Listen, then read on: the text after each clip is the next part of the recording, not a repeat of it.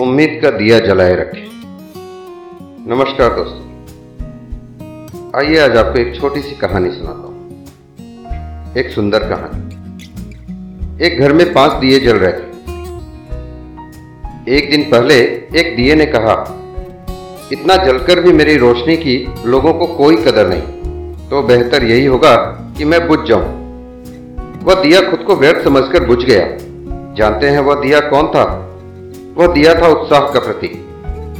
यह देख दूसरे दिया, जो शांति का प्रतीक था, कहने लगा, मुझे भी बुझ जाना चाहिए। निरंतर शांति की रोशनी देने के बावजूद भी लोग हिंसा कर रहे हैं और शांति का दिया भी बुझ गया। उत्साह और शांति के दिए के बुझने के बाद, जो तीसरा दिया हिम्मत का था, वह भी अपनी हिम्मत खो बैठा और बुझ गया। उत्साह, शांति और अब हिम्मत के न रहने पर चौथे दिए ने बुझना ही उचित समझा।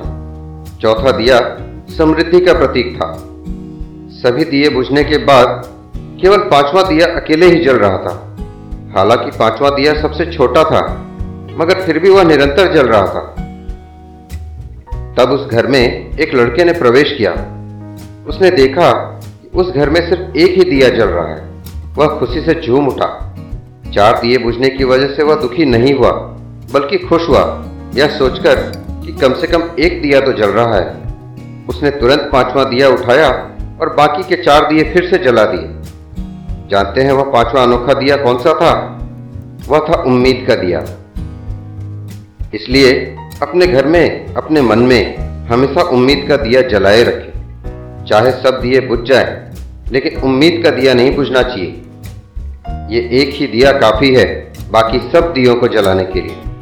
खुशियाँ आएँगी, कुछ समय बाद सब सामान्य होगा।